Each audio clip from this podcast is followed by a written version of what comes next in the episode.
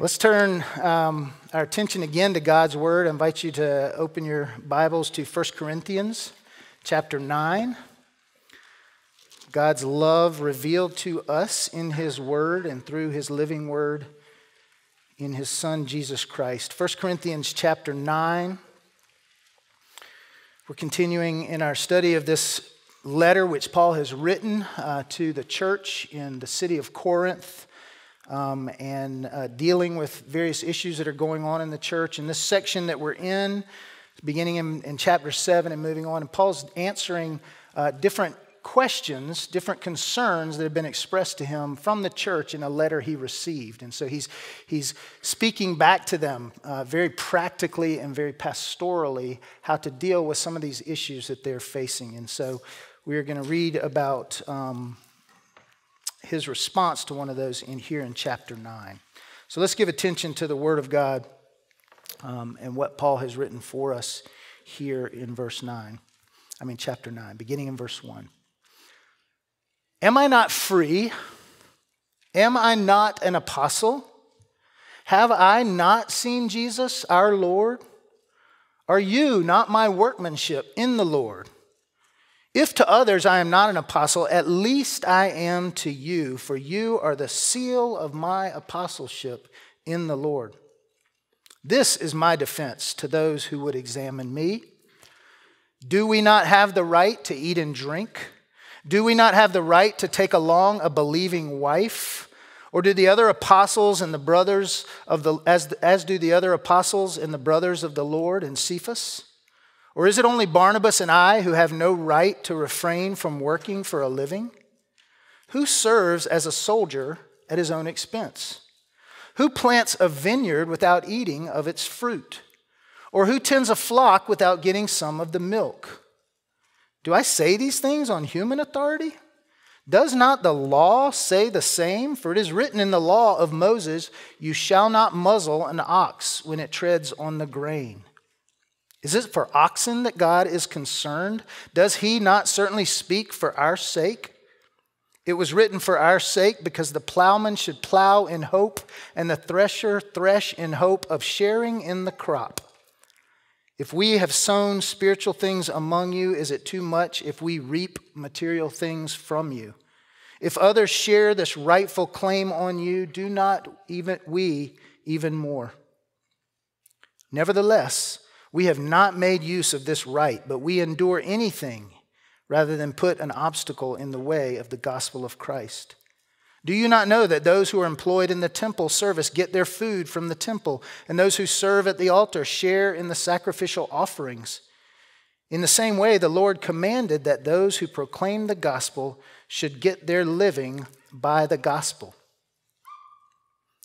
But I have made no use of any of these rights, nor am I writing these things to secure any such provision. For I would rather die than have anyone deprive me of my ground for boasting. For if I preach the gospel, that gives me no ground for boasting. For, it, for necessity is laid upon me, and woe to me if I do not preach the gospel. For if I do this of my own will, I have a reward, but if not of my own will, I am still entrusted with a stewardship. What then is my reward? That in my preaching I may present the gospel free of charge, so as not to make full use of my right in the gospel. For though I am free from all, I have made myself a servant to all, that I might win more of them. To the Jews I became as a Jew in order to win Jews.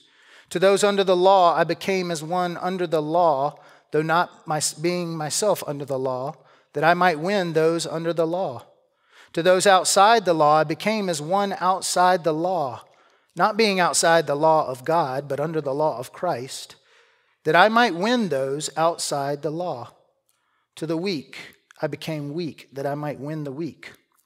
I have become all things to all people, so that by all means I might save some.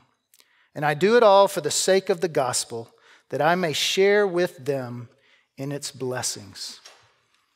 This is the word of the Lord. He has given it to us in love and for our growth and transformation in Christ's likeness. Let's pray together. Holy Spirit, would you come now and not only dwell among us, but dwell in us in a way that opens our hearts and our minds to know and to understand and to believe your will. Give us ears, Lord, of faith to hear your word. Give us eyes to see your glory reflected in the face of Jesus Christ as he's given to us in the gospel. And Father, would you empower us to walk in your way and according to your will, such that many others might see and know you and come to a saving knowledge of your Son, Jesus. And we pray this in his name. Amen. I'm going to run a little risk this morning with an opening illustration uh, that quotes uh, Bob Marley. But as I was reading and studying this passage, I kept thinking of that song Get up, stand up, stand up for your rights. Get up, stand up, stand up for your rights. In some ways, that reflects the, the attitude of the culture in Corinth and even the attitude of many in the church at Corinth in relationship to their newfound freedom, their new rights in Christ. And of course, we don't have to look very far to see that that is true of our culture today, very much so, and even uh, at times and often in the church today. And as I mentioned before, beginning in chapter 7, Paul is responding to questions uh, and concerns received in this letter in Corinth. And most of the topics he is addressing reflect a, a somewhat divided church but not necessarily one divided on issues of moral right and wrong, but rather on the practicalities, the tensions that are there of, of living our lives in line with God's truth, living our lives in line with the gospel of Jesus Christ in very real life uh, circumstances and situations. And he takes this, this wonderful pastoral approach in responding to these, these issues with a kind of a, a yes, but response. He says, Yes, all things are, we are free in all things. All things are lawful, but they're not always helpful or not always good for building up. Yes, it is good to refrain from sex, but not if you're married. And if you can't refrain while unmarried, unmarried then you should marry. Yes, it is good to be married, but depending on the circumstances, it may be better to remain single. Yes, we know, as we saw last week, there's only one God, and thus eating food sacrificed to idols is of no account. But if eating food would cause your weaker brother to stumble or lead them to sin, then it might be right to refrain from eating in certain circumstances. See, Paul in this section, he's seeking to, to show that there are practical tensions in the freedom that we have in Christ. And, that, and these tensions create this need to, that, that, that they need to be considered. And he is instructing the church in how those tensions can and should be held and lived out together in the body of Christ in unity and in love for the glory of God and for the good of other people, and, and particularly the building up of the body of Christ. He's attempting to preserve, if you will, the integrity of, our, of individual conscience and liberty in the gospel while promoting the proper and, yes, even the right use of our freedoms and our rights in a manner that is in line with who Christ is and what he has done and how he has revealed himself and, and continues to live among us and in us, I, sh- I should say. Now, this is important for us to see because in all kinds of situations in life, it's not just a matter of, am I free to do this? Do I have the right to do this? But again, is this helpful? Is this, is this uh, giving glory to God? Is this showing love to others and building others up? So the gospel itself frees us but it frees us to love God and to love others more than we love our freedom. Living in line with the gospel means glorifying God in all that we do and being willing to restrict our rights, to curb our freedoms in order to love and serve God and our neighbor. Which is why it's kind of surprising at the beginning of chapter 9 that Paul spends the, the whole first half of the chapter getting up and standing up for his rights as an apostle.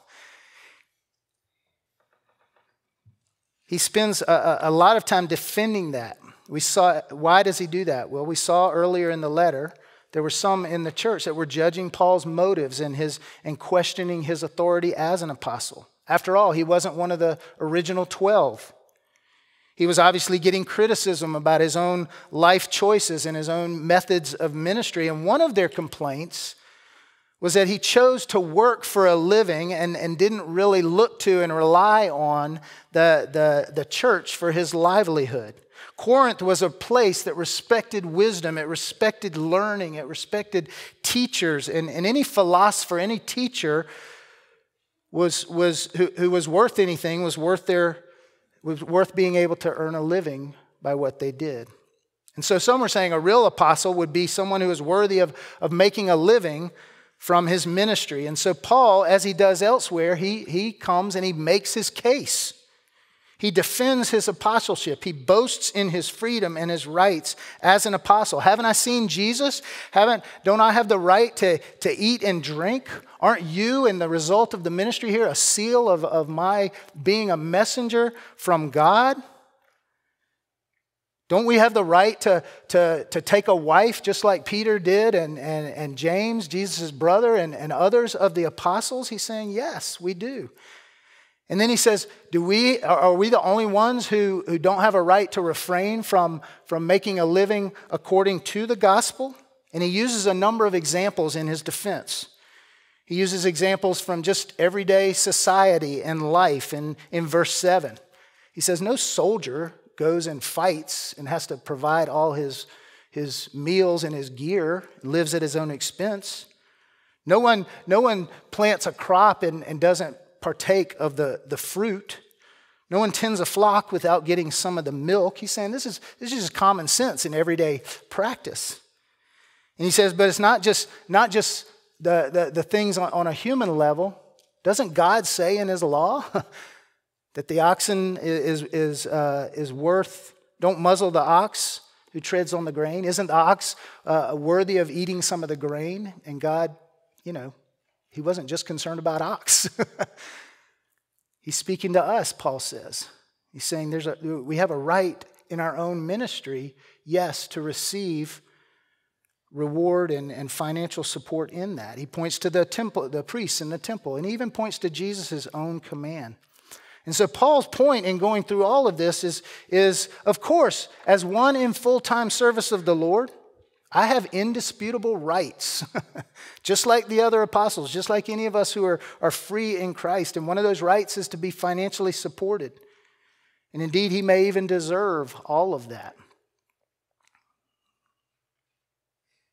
And yet, that's not his main point.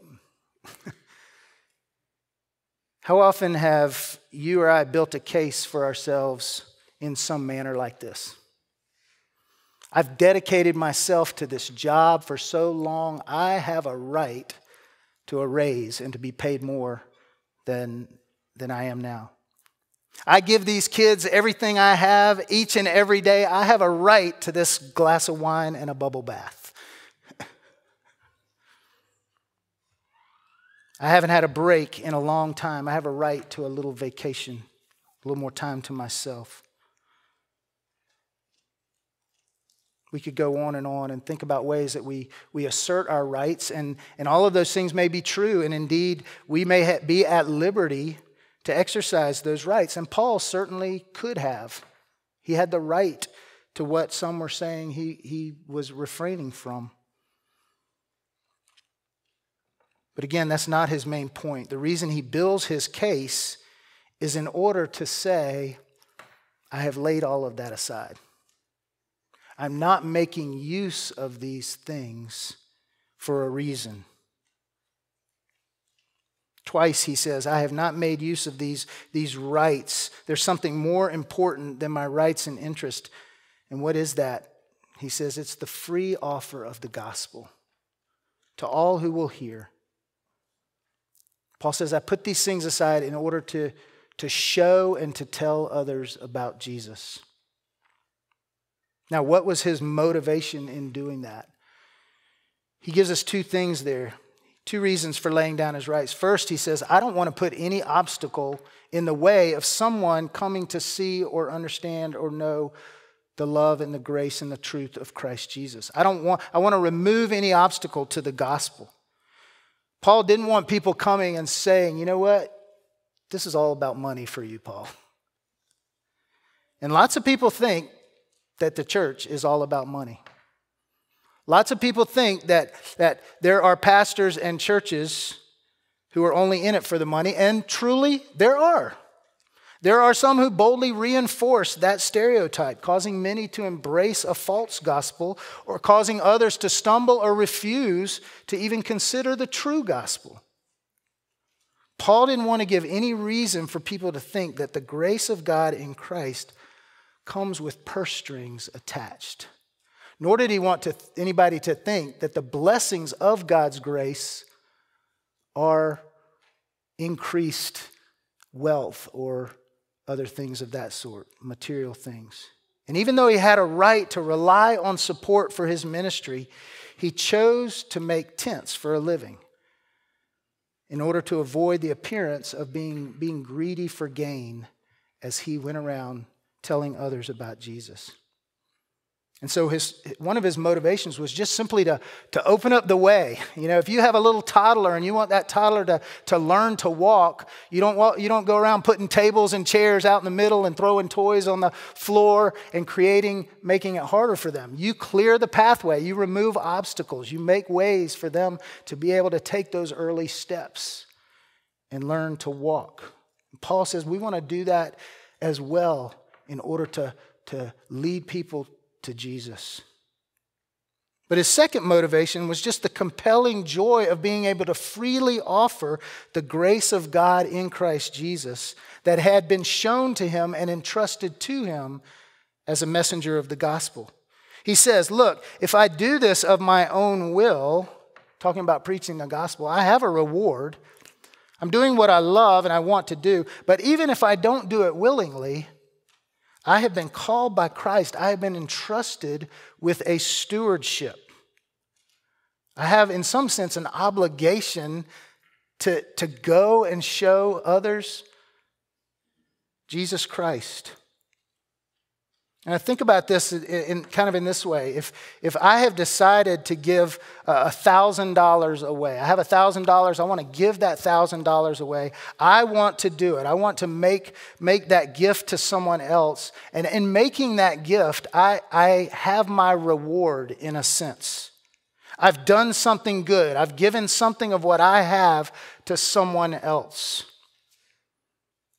But if I am given $1,000, by someone and then handed a sack of, of money and told, You need to go now and, and give money away to others. Now I'm a steward of something that is not mine. If I say I, I have a right to a little cut of this money since I'm distributing it, that might be true. But when I, I think what was been, has been freely given to me, I want to freely give it to others, and I have a responsibility to give it freely to others. Woe to me if I do not give this away in the way that the person who shared it with me desires. And that's what Paul is saying. My reward here as a steward of the gospel is I get to freely give what I have been freely given. And so, Paul's ground for boasting is that he has nothing to boast in save Jesus Christ and the unmerited gift of salvation by his grace. And therefore, he's compelled by Christ's love to, to do everything he can to freely share that gift with others unhindered. And so he begins to look at everything that, that all, the, all that he is and all that he has and all his rights and, and freedoms and so forth, he begins to look at those through that lens. That's what he says over in, uh, when, when, he says, I, you know, I have been crucified with Christ and Christ no longer, I no longer live, but Christ lives in me. And I see things now through the lens of the gospel. Paul wasn't looking for what he could get out of it. He didn't want the offering plate to be a stumbling block for his message. And so his sole motivation was for others to, to hear from him and to see in him the grace and generosity of Christ Jesus, to receive God's free gift of eternal life in Christ Jesus without any strings attached. And so he willingly lays down his right to receive a paycheck for his preaching. Now, I want to say thank you that you give me a paycheck for preaching here. But I had to ask myself, would I be willing to lay that down for the sake of preaching the gospel? I hope I would say yes to that. And Paul's not saying that, it, that it's, it's wrong for someone to live in that way. In fact, there are, Paul uh, goes on in other situations to actually receive support from those in the church, often after he's been there, as he did when he received uh, support from the Philippians for his continued ministry. But his point here is that in this situation in Corinth, he didn't want finances or money or any appearance of him receiving something for the gift of sharing the gospel of Jesus Christ.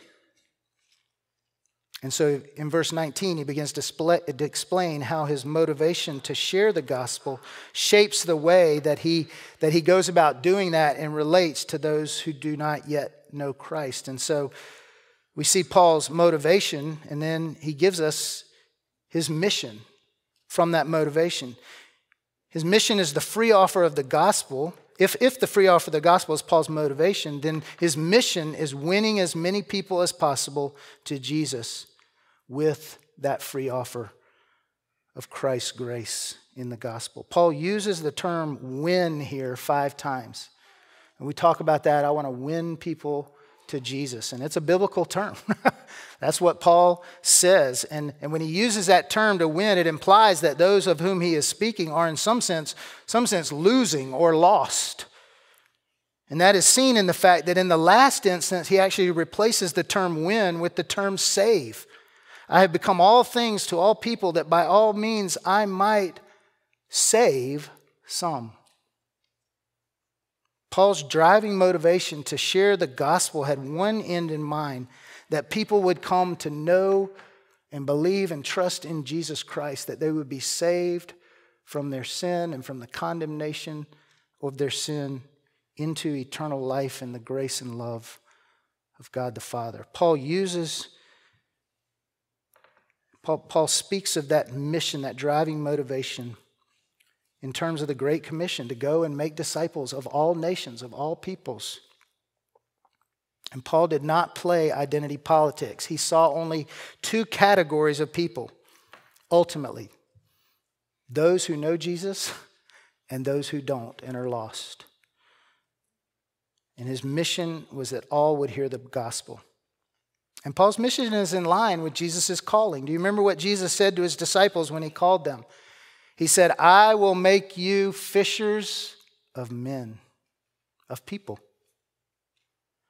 He didn't say, I will make you aquarium keepers. He didn't call his disciples to be a nice little club, a, a, holy huddle. He said, You are going to go out into the oceans and the rivers, the lakes and streams of this world, and you are going to cast gospel lines into the mainstream of life in order that I might catch draw, win people to myself, save some. And the mission of fishing is to catch fish, but if you've ever fished, you know that it's not that simple. there are lots of different types of fish and lots of different environments in which to fish and lots of variables in fishing. You have to change your lures, you have to use different types of retrieves. You have to understand the, the, uh, the environment in which you're fishing and adjust to various conditions.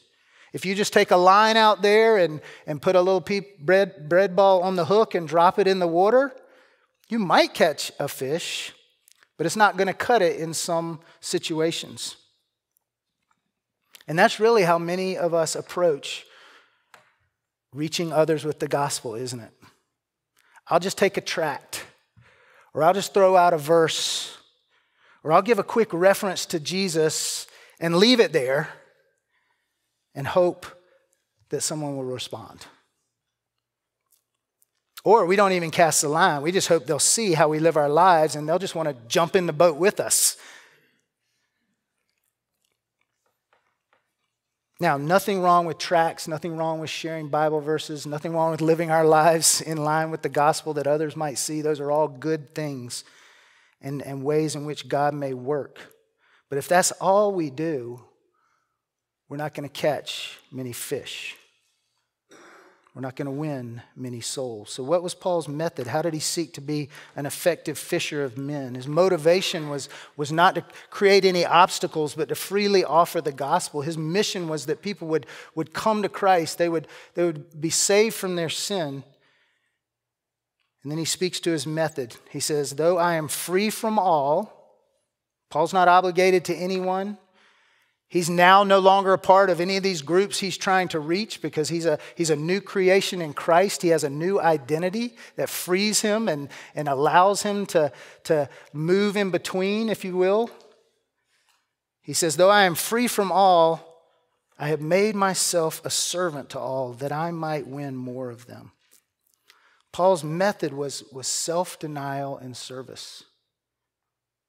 Though he was under no obligation, he looked for ways to connect with. He looked for ways to serve those around him in order, not that they might be drawn to him, but they might be drawn to the one who is in him, Christ Jesus. Every decision Paul made, every action he undertook, everything he did in his life was oriented around will this help further the gospel? Will this help people see more clearly the grace of God in Jesus Christ. Will this help draw men to God's love in Christ? This is really the positive side of the principle he laid down back in chapter 8. There he said, I restrict my freedom in order not to cause a, a weaker brother to stumble. Here he says, I, I, I, flex my freedom, if you will. I adjust my habits. I change my lifestyle. I lay down my preferences in order to help others see and believe in Jesus Christ. How did he do it? He learned to be flexible. He learned to adapt. He learned to start where people are. He would put himself in a framework to identify with and influence others, not compromising his principles. He's careful to say that. I became as one under the law though not being un- myself under the law. So he's, he's not saying if he starts submitting to some things that, that maybe some of the Jews are thinking about in the law of Christ, that he's now putting himself under that. I became like those outside of the law, not meaning that I'm an antinomian now and I'm just okay with anybody doing anything. I still live under the, the law of Christ, the law of showing love for God and love for others in obedience to Christ. He's not compromising things, but he's prepared to change his practices in order to show and share the gospel to others. And so he says, To the Jews, I became as a Jew in order to win Jews. I find that interesting. Paul is a Jew. but again, he's no longer identified as in, in that sense now that he's in Christ. And so he's, he's saying, I'm willing to, to go back to some of those things, not compromising, but to go back to some of those things in order that I might win my brothers to Christ. To a Jew, I became as a Jew. To those under the law, as one under the law. To the weak, I became weak. Paul no, Paul no longer belongs to any of these categories, and thus he is free to engage with those in these categories in a way, again, that seeks to remove those obstacles, that seeks to open doors, that seeks to enter into relationship with the purpose that they would know and see Jesus Christ. We see this in his ministry, for instance, with Timothy, where he takes Timothy and they go back to Jerusalem in Acts 16, and Timothy's uncircumcised. And Paul has Timothy circumcised in order that he might have a better uh, opportunity to, to, to engage in the gospel with the, with the Jews around him. And then at the same time, when Titus uh, is being uh, encouraged to be circumcised, Paul says no, because in that situation, it was going to be a compromise of adding something to Christ. And so you see his flexibility even in those examples. Paul had no problem going to a barbecue. You might not get that. dietary restrictions. Sorry, I thought that would come, thought that would come a little quicker. He didn't feel the need around Gentiles to wash his hands and to pray before the meal. He would encourage Christian engagement, if you will, for us in politics, in the arts, in academia, in business. Paul could enter into debate with the, with the philosophers in Athens on their level in order to share Christ with them. He could also embrace and, and win a, a, a runaway slave who probably had little formal education and who their relationship might have caused cultural issues. In other words, everything he does, he does for the sake of the gospel. And he could flex, he could change his practices without compromising his principles. He's a fisher of men, and we are fishers of men and women, and we need to be willing to use different lures, to approach things with different tactics, to go to different places and, and engage in different ways in order that people would ultimately see Jesus Christ. Now, Paul doesn't use this as an excuse to sin, but as an example to win others. And this really is just the principle of incarnation that Jesus himself undertakes, undertook and undertakes to redeem sinners. We read in, in Isaiah 49 about God calling Jesus to be his servant from the womb, sending him out into a world where he would be despised and rejected, giving up his, his rights and his freedoms as God to become like us, to enter our world, to walk in our shoes, to partake of our life. He became poor that we might know the riches of God's provision. He became weak in order that, that he might impart to us the strength of the Lord. He suffered that we might be delivered from suffering. He died that we might have life. And in doing all of those things, he walked with people right where they were are to show them God's love.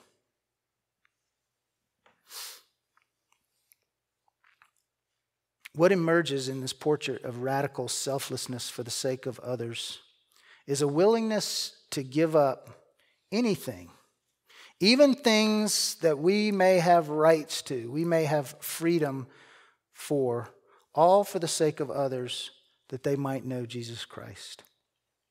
Now, I don't know what that looks like in your life. and I can think of ways that it looks like in my life.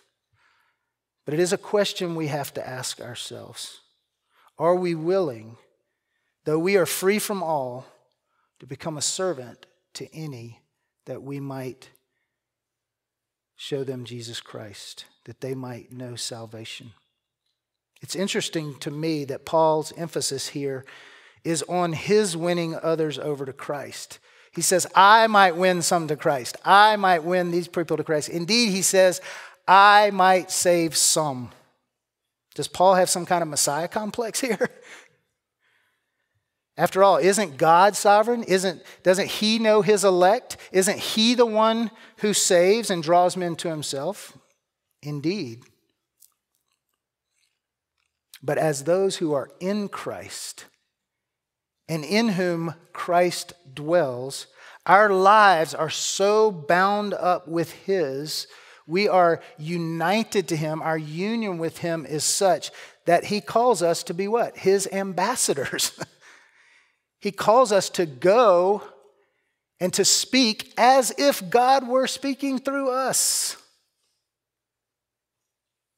We have been entrusted with a message and a ministry of reconciliation in the gospel and we go as Jesus' voice to the lost. We go as Jesus' love and compassion shown to others. As we grow in Christ's likeness, as we live according to God's will, as we exemplify the love that Jesus has for us in our love for one another, people see Christ through us.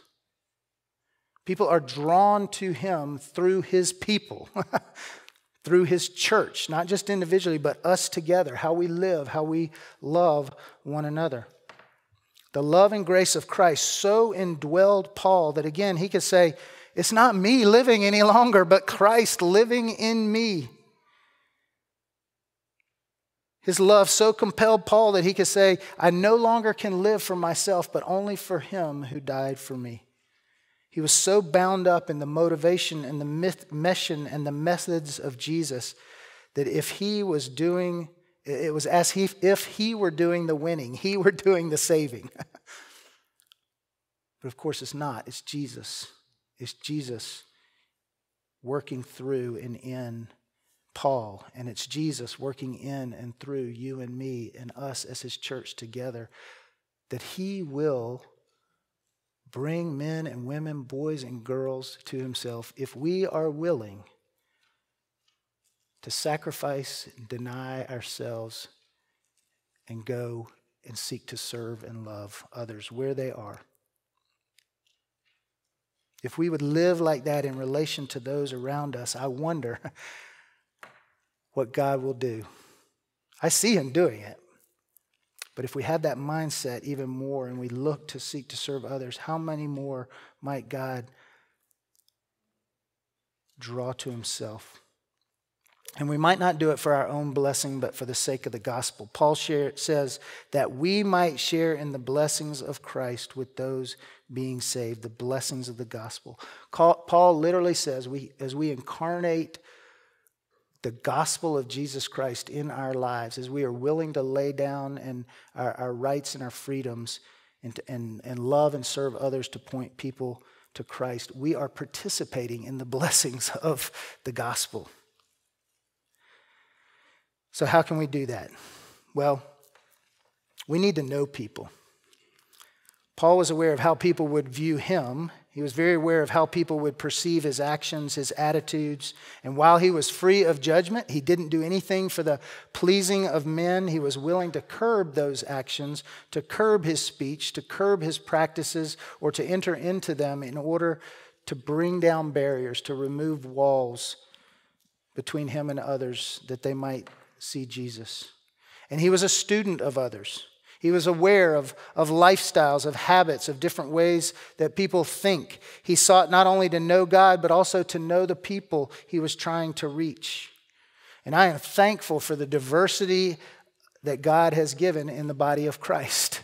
We are made up of, of all kinds of different people with different interests and different gifts and different hobbies. We run in different circles, but we have a common bond and a common goal and that is the bond of Christ and to show people and win people to Christ.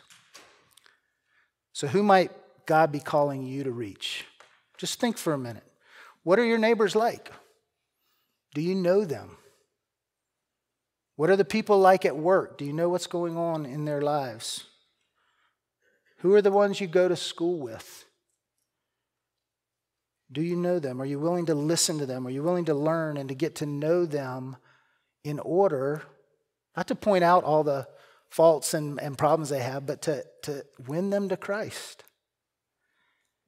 We treat evangelism as this duty to just get over. Whew, did that. we like drive by evangelism. Get in quick, hit them with the gospel, and get out.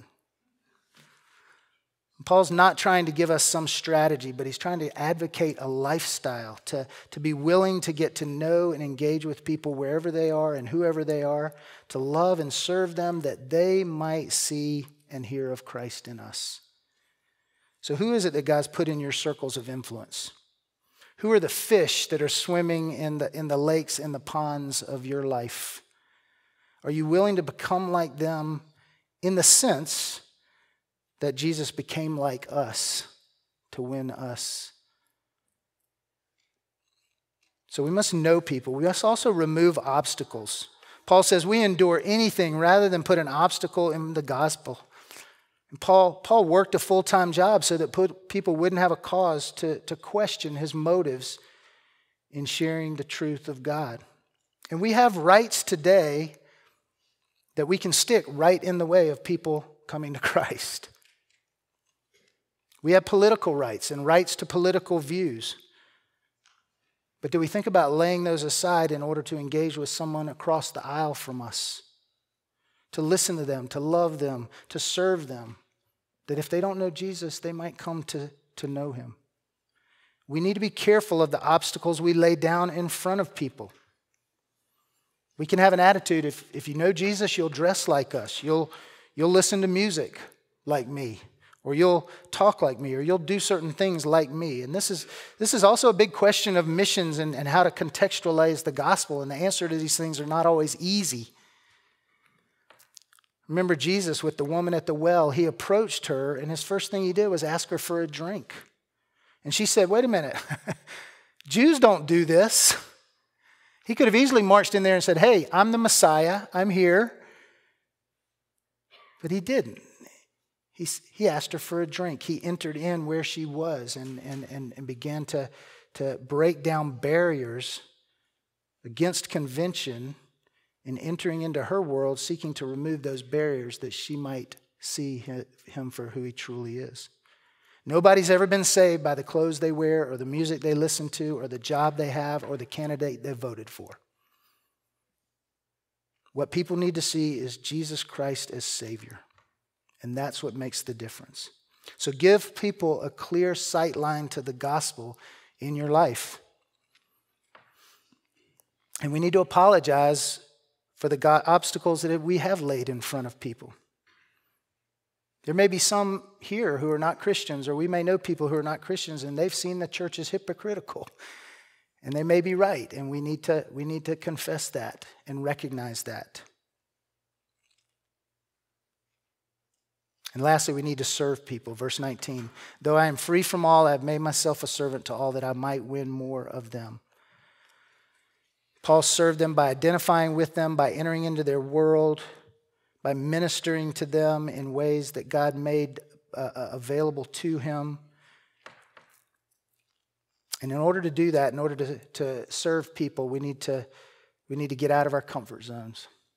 We need to go places and enter into situations where we might not be comfortable, but we can do it with the compassion and the grace of God. So, a couple of questions. How might your freedom in Christ actually be an obstacle to Christ for certain people? How might we be holding too strongly, or how might what we hold strongly to become something we need to let go of in order to help people see Jesus more clearly? How would your life need to change if your ultimate motivation and mission were to actually do everything for the glory of God and for the love of others? And one place to start is simply to be purposeful. Use the connection points that God's already put in your life. Look for places, ways to use your natural lives to develop friendships. Look for opportunities to engage in someone's life who doesn't know Jesus, whether a neighbor, a coworker, friend, even a particular group.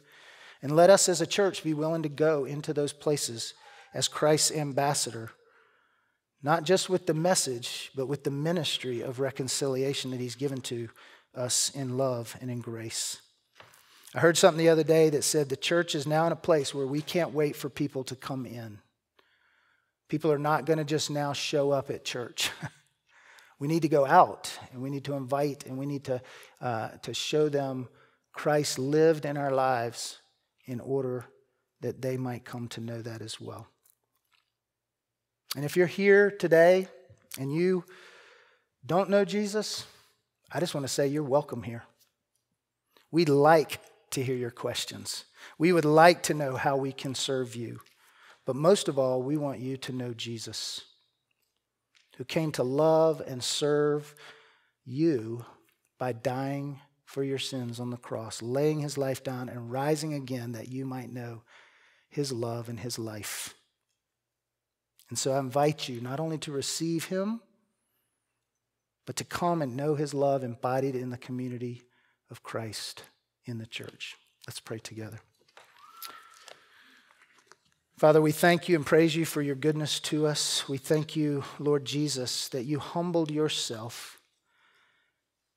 That though you were free from all, you had every right in the world, the universe which you created, you laid those things down to become a servant to every one of us by offering yourself up on the cross being obedient to your Father's will. And now you have been exalted, as we heard earlier, and your name is above every name. And one day every knee will bow and every tongue will confess that you are Lord. And so, Father, would you help us? Would you encourage us? Would you give us grace to become all things to all people in order that we, that you, through us, might win some? And Father, as we do that, we pray that you would get all the glory and that we as your people would share in the blessing of the ministry that you have called us to. And we pray this in Jesus' name. Amen.